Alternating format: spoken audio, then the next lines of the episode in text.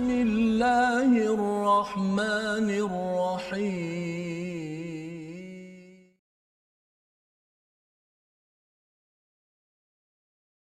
بسم الله الرحمن الرحيم. الحمد لله رب العالمين. الرحمن الرحيم. مالك يوم الدين. إياك نعبد وإياك نستعين. اهدنا الصراط المستقيم. صراط الذين أنعمت عليهم غير المغضوب عليهم ولا الضالين.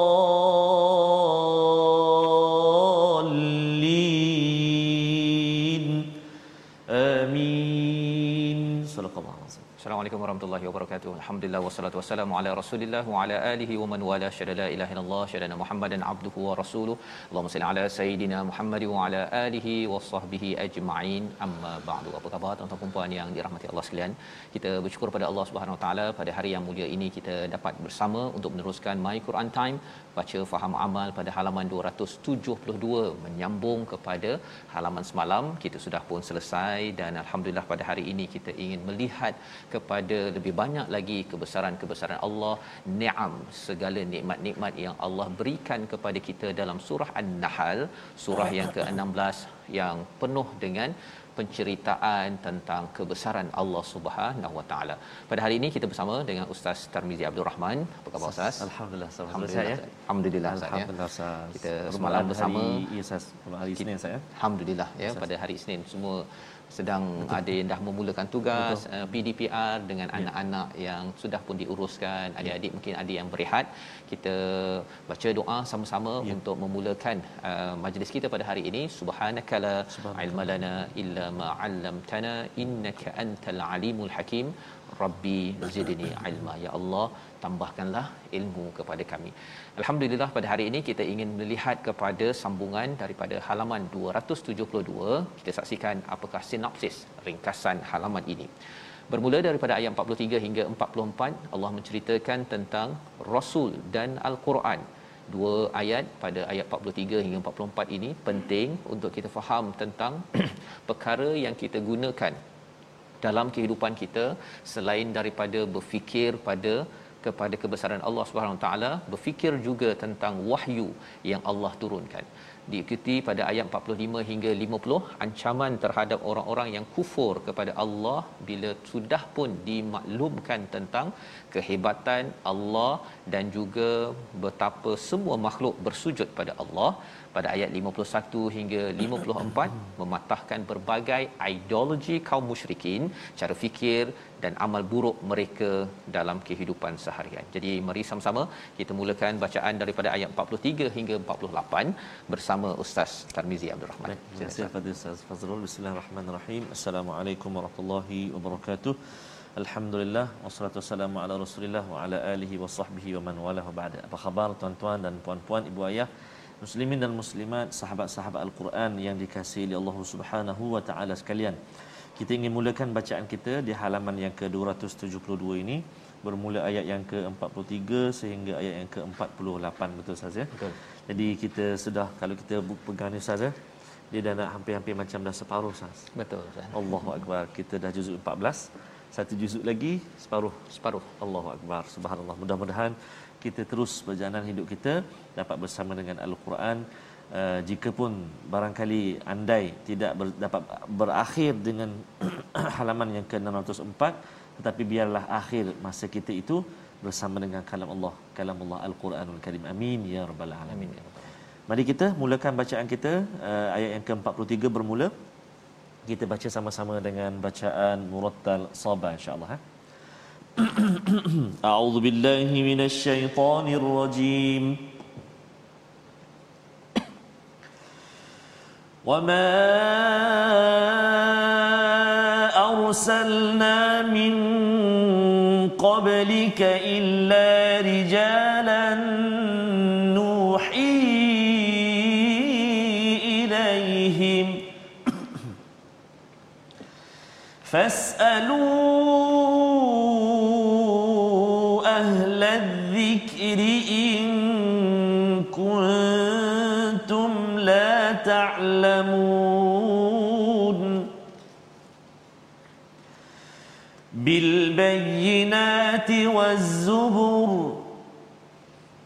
وأنزلنا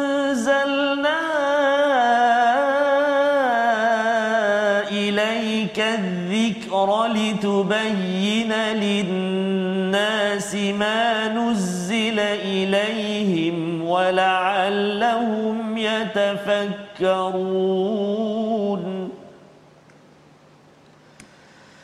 أفأمن الذين مكروا السيئات الله بهم الأرض. أن يخسف الله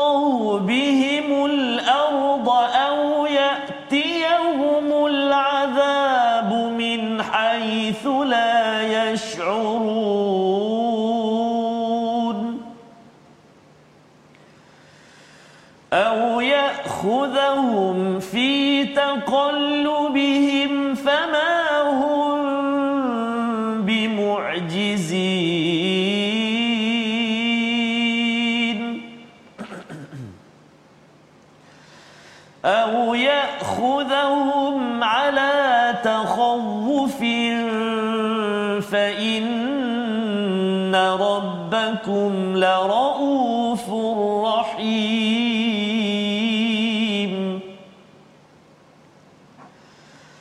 أولم يروا إلى ما خلق الله من شيء يتفيأ ظلاله عن اليمين والشمائل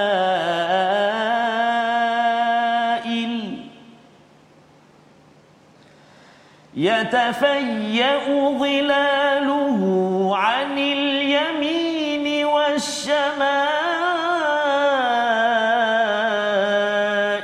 سجدا لله وهم داخرون. صدق الله العظيم.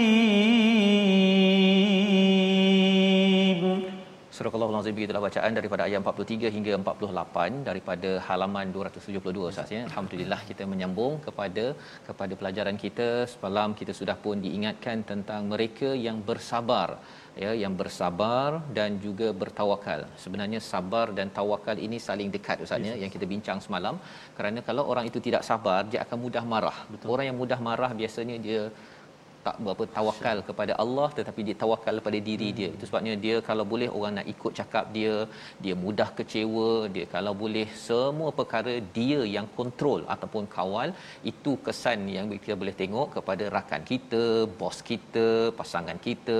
Kalau tidak sabar membawa kepada tawakal yang rendah ya jadi itu sebabnya pengurusan sabar ini adalah satu topik yang penting. Malah macam mana nak dapat sabar itu nak dapat tawakal yang tinggi kepada Allah itu Allah nyatakan pada ayat 43 dan kami tidak mengutus sebelum engkau wahai Muhammad melainkan lelaki yang kami sampaikan wahyu kepada mereka maka bertanyalah kepada orang yang mempunyai pengetahuan jika kamu tidak mengetahui. Jadi di sini Allah menyatakan cara untuk kita menjadi orang yang bertawakal ustaz ya yang bersabar itu salah satunya ataupun uh, cara pentingnya ialah dengan Allah menghantarkan lelaki yang menjadi uh, rasul membawa wahyu dan kalau kita ada masalah dalam hidup kita ini isu kesabaran isu kesombongan isu uh, tidak tawakal kepada Allah Subhanahu Wa Taala itu yang menyebabkan dalam satu organisasi itu orang takut buat kerja kerana takut bos marah. Ha kan? Mengapa uh, sembahyang ni? Takut mak marah kan? Perkara itu akan menyebabkan ianya bukan dibuat kerana Allah tetapi mensyirikkan Allah Subhanahu Wa Taala di dalam tempat kerja dalam sebuah keluarga dan ianya dimasukkan oleh pemimpin ataupun oleh ayah ataupun ibu yang kita tidak mahu ia berlaku. Maka solusi perkara tersebut kembali pada wahyu dan kalau kita tak tahu wahyu fasahlu fasalu ahli dhikri in kuntum la ta'lamun. Ya bertanyalah kepada orang yang yang ada zikir ini adalah puncak ustaz ya. Yes, yes. di dalam hal ini ilmu dan zikir ini dekat. Betul. maksudnya ialah puncak kepada ilmu ialah zikir dan puncak kepada ahli zikir ini menurut Imam As-Sa'adi dalam tafsirnya dia kata sebaik-baik ulama adalah mereka yang paling dekat dengan Quran. Ya ha, bukannya ulama itu belajar macam-macam tetapi dengan Quran tak baca tidak tadabbur tidak tahu pun dekat mana solusinya di dalam al-Quran. Ya kadang-kadang dia hanya cedok satu dua ayat sahaja Betul. yang lain itu tidak dimaklumi. Itu bukan ciri ulama yang sebenar-benarnya. Ini yang dinyatakan oleh Imam Sa'di dalam dalam tafsirnya diikuti pada ayat yang ke-44 bil bayyinati waz zubur iaitu dengan keterangan-keterangan. Rasul-rasul itu dihantar dengan keterangan-keterangan kitab-kitab besar. Wazubur kitab-kitab yang kecil ya. Wa anzalna dan kami menurunkan kepadamu wahai Muhammad az-zikr merujuk kembali kepada al-Quran Ustaz ya. Yes, yes. Jadi surah Ar-Ra'd Allah cakap az-zikr, Ya. sekarang ini surah An-Nahl pun Allah cakap az-zikr, maksudnya Allah mengangkat orang yang tahu az-zikr Ustaz. Dan az-zikr itu bukan zikir biasa-biasa tetapi zikir yang merujuk kepada kepada istilahnya al-Quran pada ayat surah Ar-Ra'd Allah ceritakan Quran yang tuan-tuan baca setiap hari tuan-tuan selak pada setiap hari bersama ahli keluarga ya. Tuan-tuan baca dengan anak dengan mak. Semua ini aktiviti tuan-tuan adalah aktiviti yang sebenarnya ingin kita dekati kepada az-zikr. Betul Ustaz. dan Allah menyatakan apa?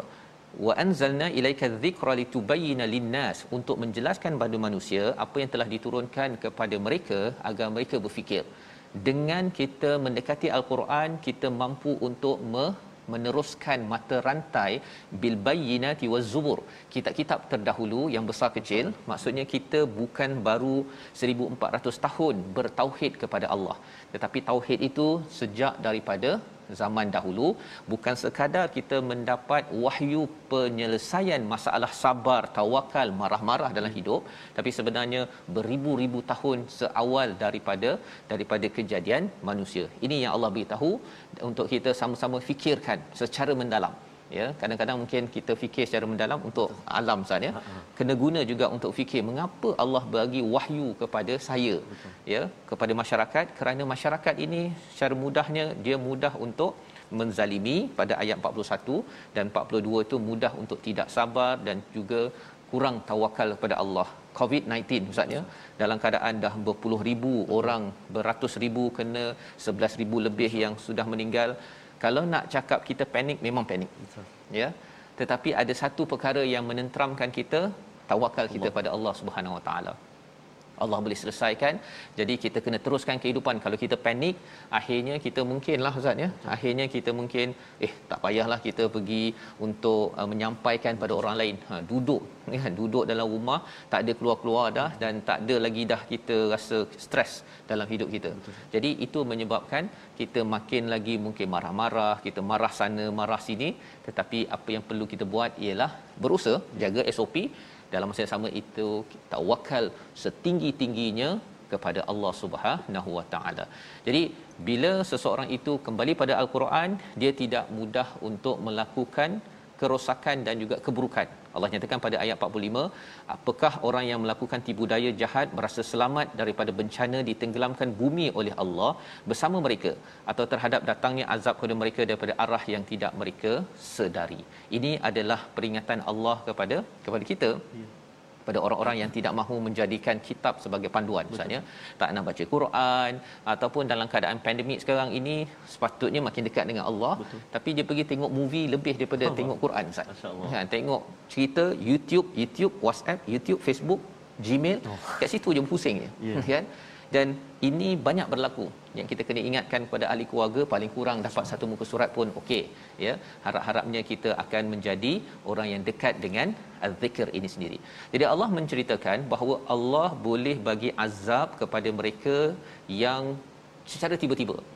Ayat 45. Ayat yang 46 Allah kata au ya'khudhahum fi taqallubihim fama hum bimu'jizin. Iaitu ketika mereka taqallubihim ini ketika perjalanan mereka pergi tempat kerja ataupun tengah pergi ke kedai, balik saja boom ya diazab oleh Allah Subhanahu Wa Taala. Bolehkah Allah buat begitu? Boleh. Zaman sekarang ini lagi real ustaz ya. Boleh saja orang tu pergi saja tak semena-mena eh delta kan okey pergi sana jadi Allah boleh menjadikan ia sebagai ujian dalam masa yang sama covid ini boleh menjadi azab kepada kita. Mana satu? Kalau katakan seseorang itu positif dan ia makin dekat dengan Allah itu adalah ujian tetapi kalau orang itu negatif tetapi makin jauh daripada Allah ataupun positif tapi makin jauh daripada Allah positif dalam covid ini maka itu adalah azab daripada Allah. Allah boleh bagi secara tiba-tiba ataupun ketika berjalan ya ketika pergi kedai. Ayat yang ke-47 itu ketika tahawufin ya ketika ada dua maksud kat situ sama ada Allah me- mendenda menyeksanya secara perlahan-lahan. Harta dia makin sikit dia punya duit dia makin hilang pengaruh makin hilang. Ataupun yang kedua tahawufin itu ketika mereka berjaga-jaga. Tadi secara tiba-tiba Ustaz ya. Ni berjaga-jaga ni. Jaga SOP ikut apa sebagainya. Lepas tu Allah masih lagi. Allah boleh denda boleh mengazab seluruh manusia yang ada. Tetapi di hujung itu Allah cakap apa?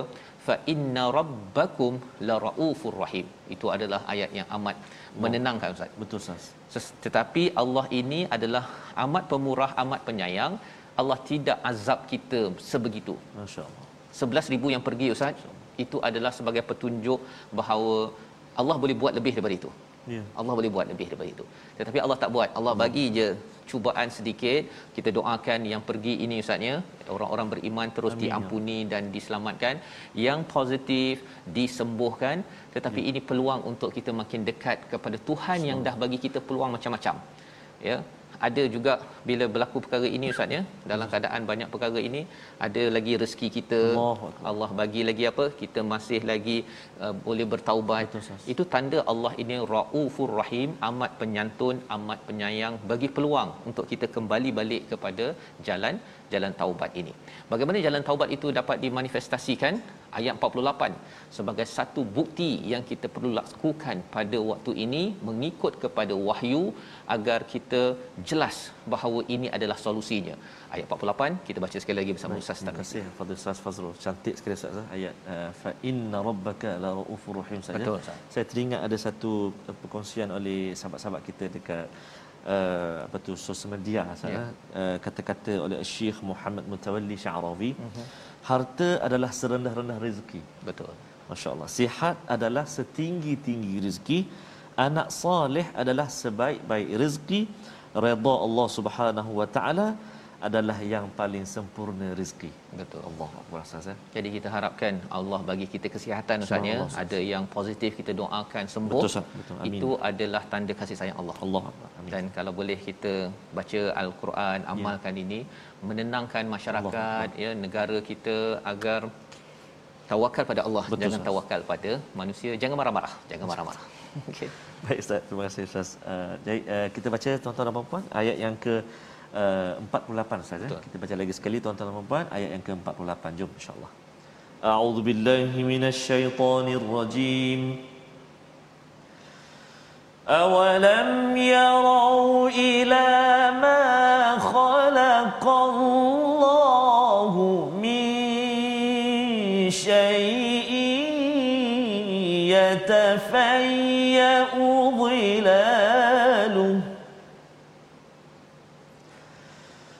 يتفيأ ظلال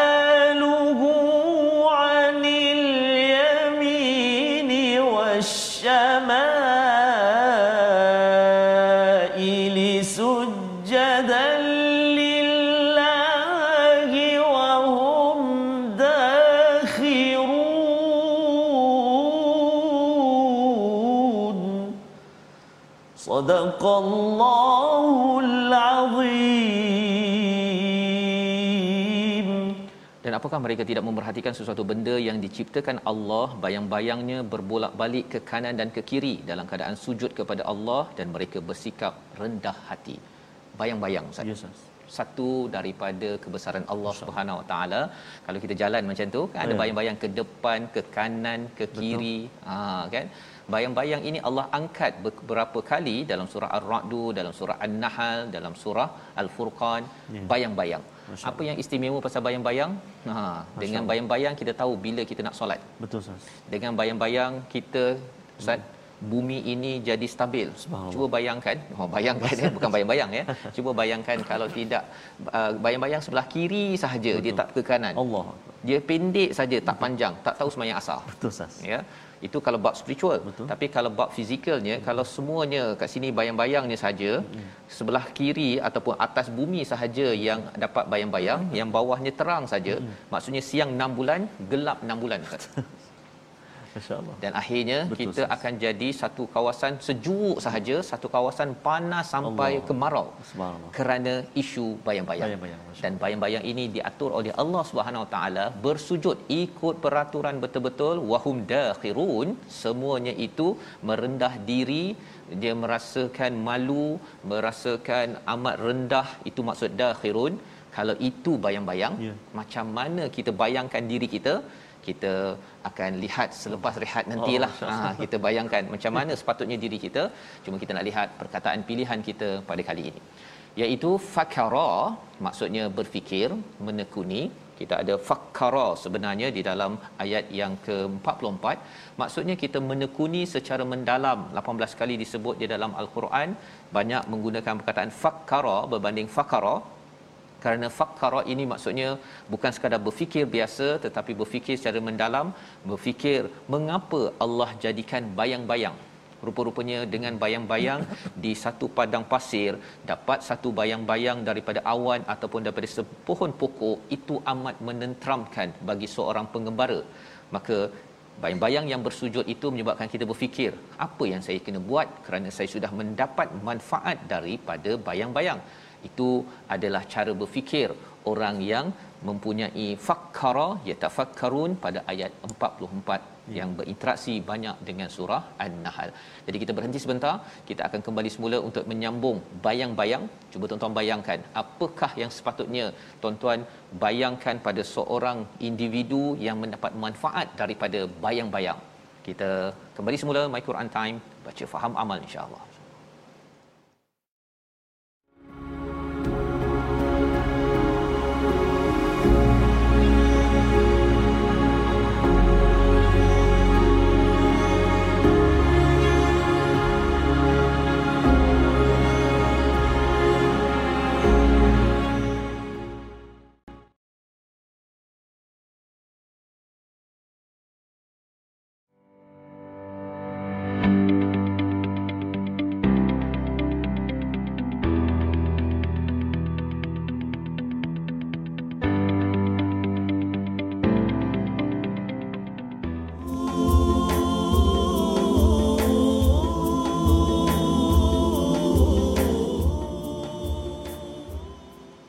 حسبنا الله ونعم الوكيل فنعم المولى ونعم النصير. حسبنا الله ونعم الوكيل فنعم المولى ونعم النصير.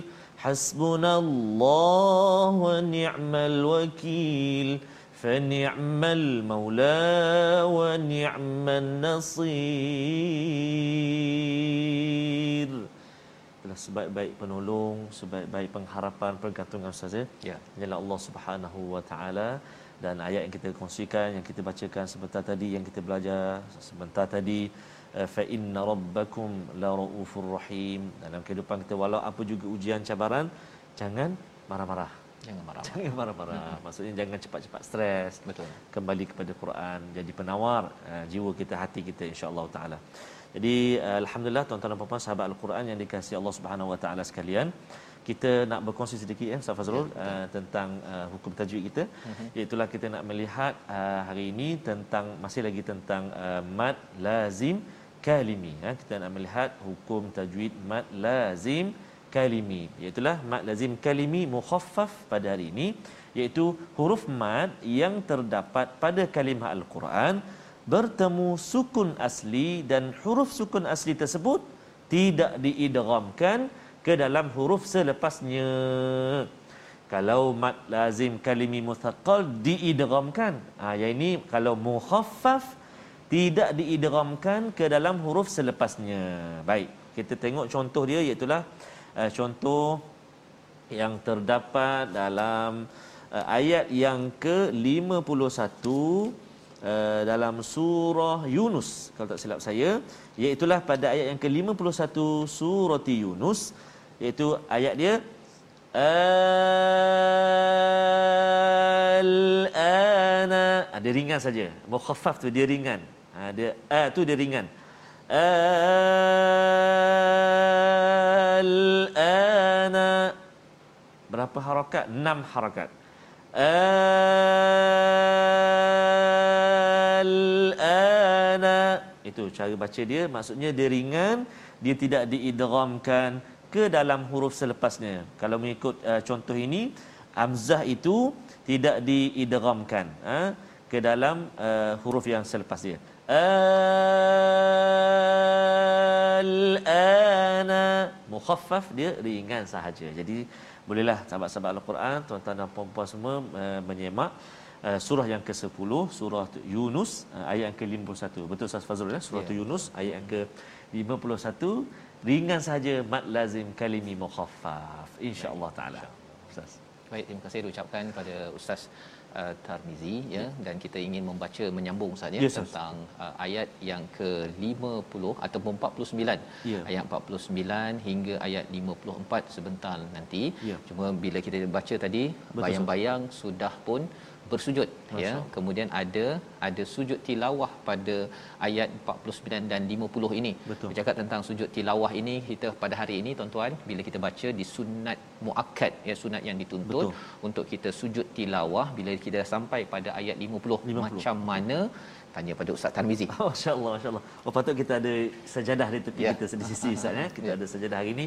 Kita nak sama-sama tuan-tuan dan puan-puan uh, melakukan sunat muakkad ini hukum dia hukum sujud tilawah ini pada ayat yang ke-50 itu ada tanda macam mihrab tu Ustaz mm-hmm. ataupun tanda sejadah tu tanda mihrab ayat yang ke-50 iaitu hukum uh, sol, apa ni sunat uh, sujud tilawah ni adalah sunat muakkadah mengikut mazhab Imam Asy-Syafi'i manakala tata cara sujud dia uh, kita nak niat kita ialah niat sujud tilawah lah. Kemudian ada takbiratul ihram kemudian kita bersujud dan kita baca bacaan ataupun zikir sujud sajada wajhi alladhi khalaqahu wa sawwarahu hingga akhir ataupun bacaan subhanallah uh, subhanallah alhamdulillah apa tu subhana rabbiyal a'la wa bihamdihi pun boleh uh, ataupun bertasbih subhanallah alhamdulillah wa la ilaha illallah wallahu akbar boleh Uh, kemudian diakhiri dengan salam ke kiri dan kanan. kanan itu dan kiri. itu adalah uh, betul sah? Uh, kanan dan kiri. Kanan dan kiri. Kanan dan kiri. Okey. kanan dan baru kiri. Okay. Uh, itu adalah majoriti ulama mazhab Imam Syafi'i, Imam An-Nawawi, uh, Imam Khatib Asy-Syirbini, Ibnu Hajar Al-Haytami dan juga yang lain-lain. Jadi insya-Allah nanti sekejap lagi Ustaz. Ya. Sampai saja pada yang ke-50 bagi tuan-tuan dan puan-puan kita ajaklah mm-hmm. untuk kita praktik sama-sama Praktikkan. sujud tilawah insya-Allah taala. Insya-Allah.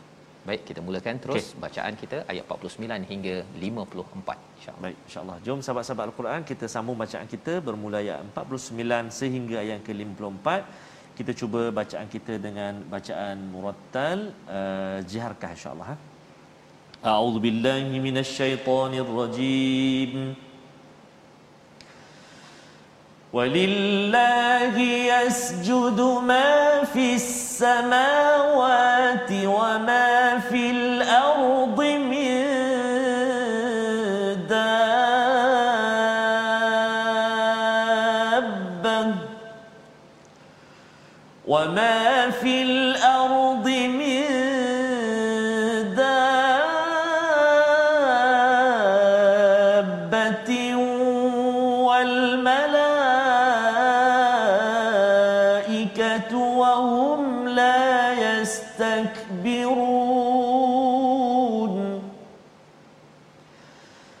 然后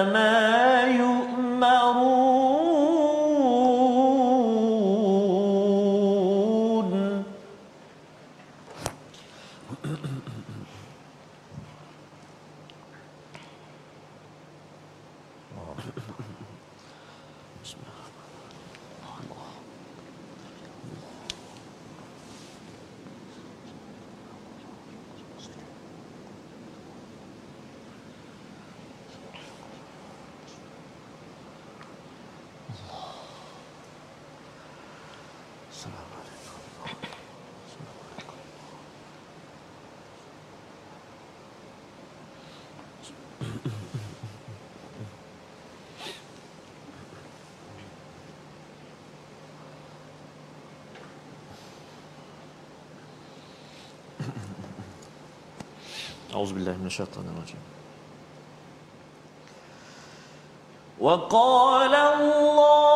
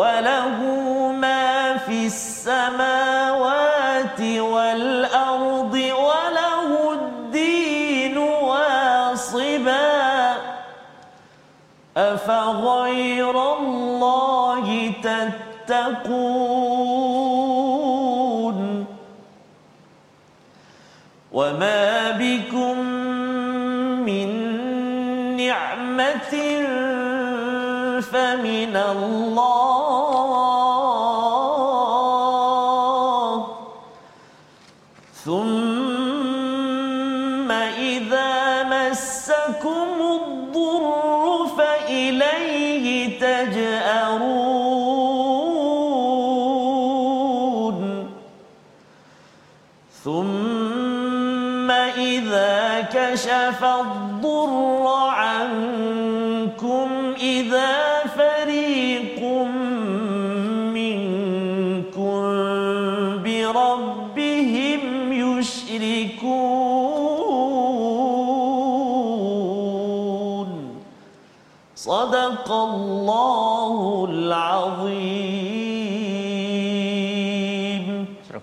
Al-Azim gitulah bacaan daripada ayat 49 hingga 54 yes, Ustaz ya. Kita sudah pun uh, alhamdulillah belajar ya Alhamdulillah. tentang sujud tilawah Betul, sebentar Ustaz. tadi kalau dalam uh, solat kita namakan sujud sajdah, Sajadah, ya betul. uh, maksudnya kalau di luar ketika kita mendengar di radio di TV betul. ataupun kita sendiri yang membaca disunnahkan sunat muakkadah dan mungkin ada yang tertanya uh, perlu ke saya buat ya Betul. uh, sebenarnya Ibnu Ashur uh, men- menyatakan ustaz Yes, ya yes. kalau kita tengok kepada ayat 49 itu walillahi yasjudu ma fis samawati wa ma fil ard segala apa yang di langit dan di bumi semuanya sentiasa bersujud yasjudu ustaz ya Akbar. Yasjudu dan menariknya ialah yasjudu ini dalam bentuk yang singular Ya. uh, maksudnya satu Mm-mm. maksudnya memang itulah dia kan dia tidak ada ini sujud cara lain ini sujud, semuanya bersujud Betul. walaupun bahasanya cara berbeza-lah ustaz ya uh, kepada Allah Subhanahu Wa Taala min dabatin wal malaikah. Nah, spesifik pula itu kepada semua makhluk dan juga para malaikat. Jadi wahum la yastakbirun mereka ini tidak sombong. Rupa-rupanya tuan-tuan walaupun dia sunat tetapi bila kita terus sujud sebenarnya satu kita sama macam malaikat. Masya-Allah. Malaikat sujud kita sujud. Pasal ada satu makhluk bila disuruh sujud tak nak sujud. Ah, Siapa tu Ustaz? Betul. Iblis. iblis.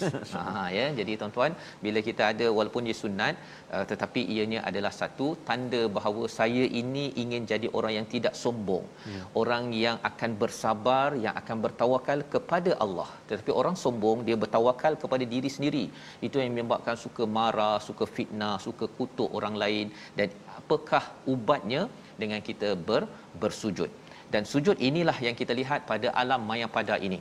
Ya, kita tengok dalam kehidupan kita seharian, sujud inilah yang berlaku pada matahari, pada bumi, mereka bersujud.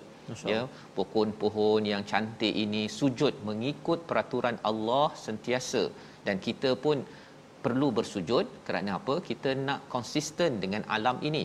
Jika tidak, alam ini sujud, kita sahaja yang nak tunjuk hero, yeah. nak tunjuk sombong kata hmm, tak payah, saya tak nak kembali kepada Allah itu adalah tanda bahawa kita cuba melawan sistem alam ini maka itu bukan tanda orang yang takut pada Allah pada ayat 50 min fawqihim yang uh, yang berkuasa di atas mereka wa yaf'aluna ma yu'marun tidak buat apa yang diperintahkan. Malaikat buat apa yang diperintahkan. Gunung buat apa yang diperintahkan. Matahari buat. Dan kita dapat manfaat daripada segala-galanya ini kerana mereka ikut perintah jika kita tidak ikut perintah untuk bersujud pada waktu ditentukan maksudnya kita mungkin akan membuat kerosakan. Itu sebabnya orang yang tak nak sujud dia sombong ustaz. Yes, bila sombong dia memang merosakkan negara Betul, ya merosakkan keluarga disebabkan oleh dia tidak buat apa yang diperintahkan oleh Allah Subhanahu Wa Taala. Maka tanda orang yang tidak uh, ikut pada Allah ini satu kumpulan. Allah kata pada ayat 51 dan Allah berfirman janganlah kamu menyembah dua tuhan. Ya. Hanyalah dia Tuhan yang Maha Esa maka kepadaku sahaja kamu kamu sepatutnya takut iaitu kepada Allah Subhanahu Wa Taala. Apa psikologi di sebalik perkara ini? Ia merujuk kepada salah satu kumpulan manusia orang Kristian. Ya. Ya, walaupun mereka cakap uh, apa Trinity ustaz ya tetapi mereka biasanya cakap pasal father and son. Betul. Uh, ayah dan juga anak. Ayah adalah Tuhan dan anaknya adalah Jesus, kan Nabi Isa alaihi salam. Jadi sebenarnya mereka banyak uh, yang dua saja, yang ketiga uh, Holy Ghost ke Mary ke Maryam dia jarang bincang perkara tersebut. Jadi Allah kata jangan ya ambil sel, uh, dua Tuhan. Jangan kamu menyembah dua Tuhan uh, tetapi sebenarnya Allah itu adalah Esa, Wahid. Ya. Kadang-kadang dia rasa macam eh Tuhan ni uh, garang jadi dia pergi pada Nabi Isa. Ha-ha. Nabi Isa ni uh, suruh beriman dia pergi pada tu. Dia berbolak-balik pasal dia ada banyak Tuhan. Apatah lagi kalau Tuhan yang ada Tuhan hujan, Tuhan uh, apa Tuhan rezeki, Tuhan apa? Nak rezeki pergi Tuhan ini. Bila rasa nak hujan pergi Tuhan ini. Padahal sebenarnya kita bagi orang Islam tauhidnya mudah saja. Takut pergi pada Tuhan, kita harap pun kembali kepada Tuhan pasal Allah ini adalah Raufur Rahim yang kita dah belajar pada ayat 47. Jadi ayat 51 ini Allah kata fa iyya ya farhabun kamu kena takut kepada Tuhan bukannya takut pada manusia. Kerana kerana apabila takut pada manusia apa jadi ustaz ya? Ya.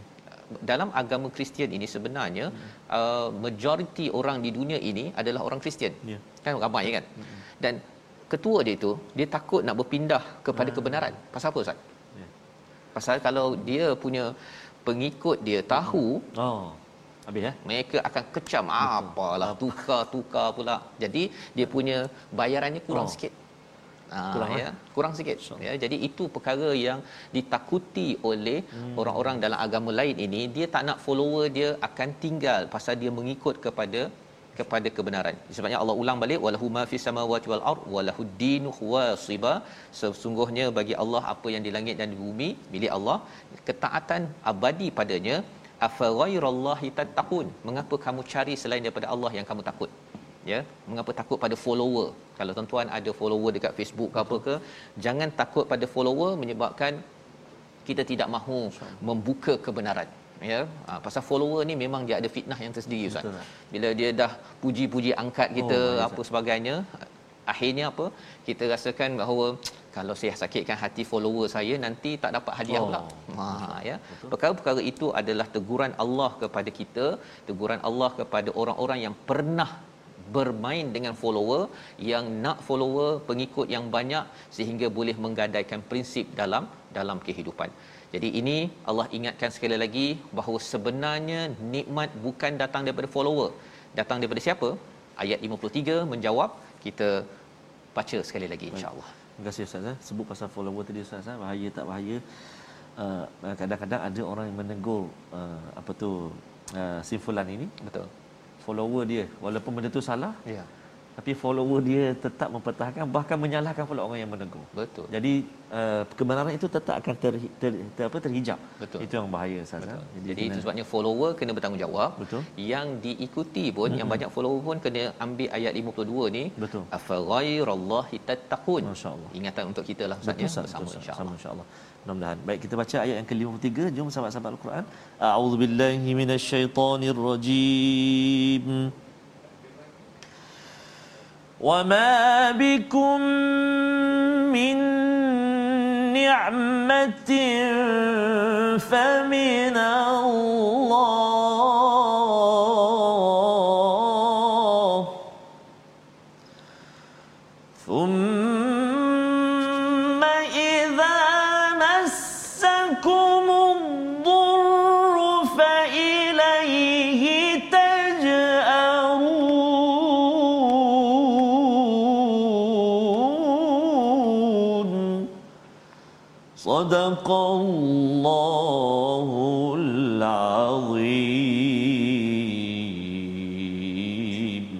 Dan segala nikmat yang ada padamu datang daripada Allah kemudian apabila kamu ditimpa kesengsaraan maka kepadanya lah kamu meminta pertolongan.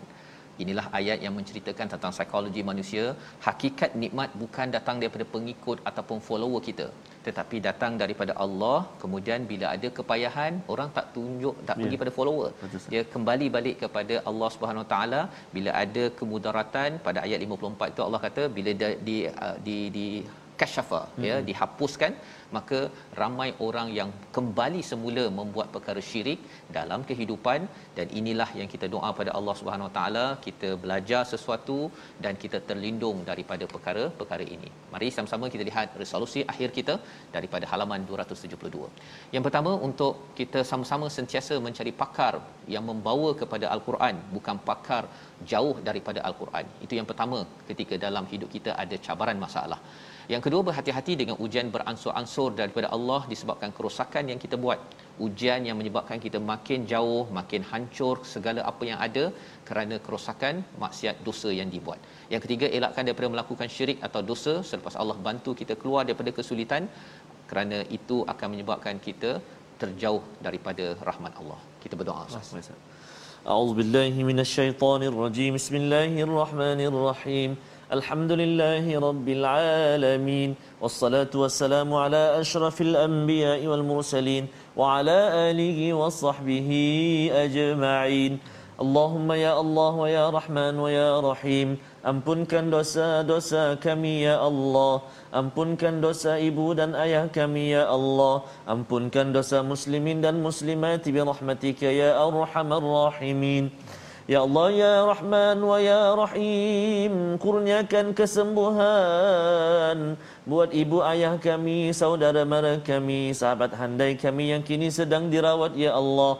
Ya Allah ya Rahman wa ya Rahim Kurniakan perlindungan buat kami semuanya Daripada wabak ini ya Allah يا الله ويا رحمن ويا رحيم جديكا القرآن فنوار هاتيكم يا الله من جديك كوتان دلم كهدوبان كم يا أرحم الراحمين وصلى الله على سيدنا محمد وعلى آله وصحبه وسلم والحمد لله Amin ya rabbal alamin. Moga-moga Allah mengabulkan doa kita sebentar tadi. Allah izinkan kita menjadi orang-orang yang berpegang kepada wahyu yang sentiasa menghargai kepada kehambaan sujud pada Allah pada setiap masa. Inilah yang kita ingin bawakan dalam tabung gerakan Al-Quran. Perjuangan agar manusia tidak sombong memimpin tidak sombong menjadi uh, pemimpin yang sentiasa kembali kepada al-Quran ini sendiri. Insya-Allah kita akan bertemu lagi pada siaran ulangan pada malam ini dan juga hari esok pagi esok jam 6 pagi.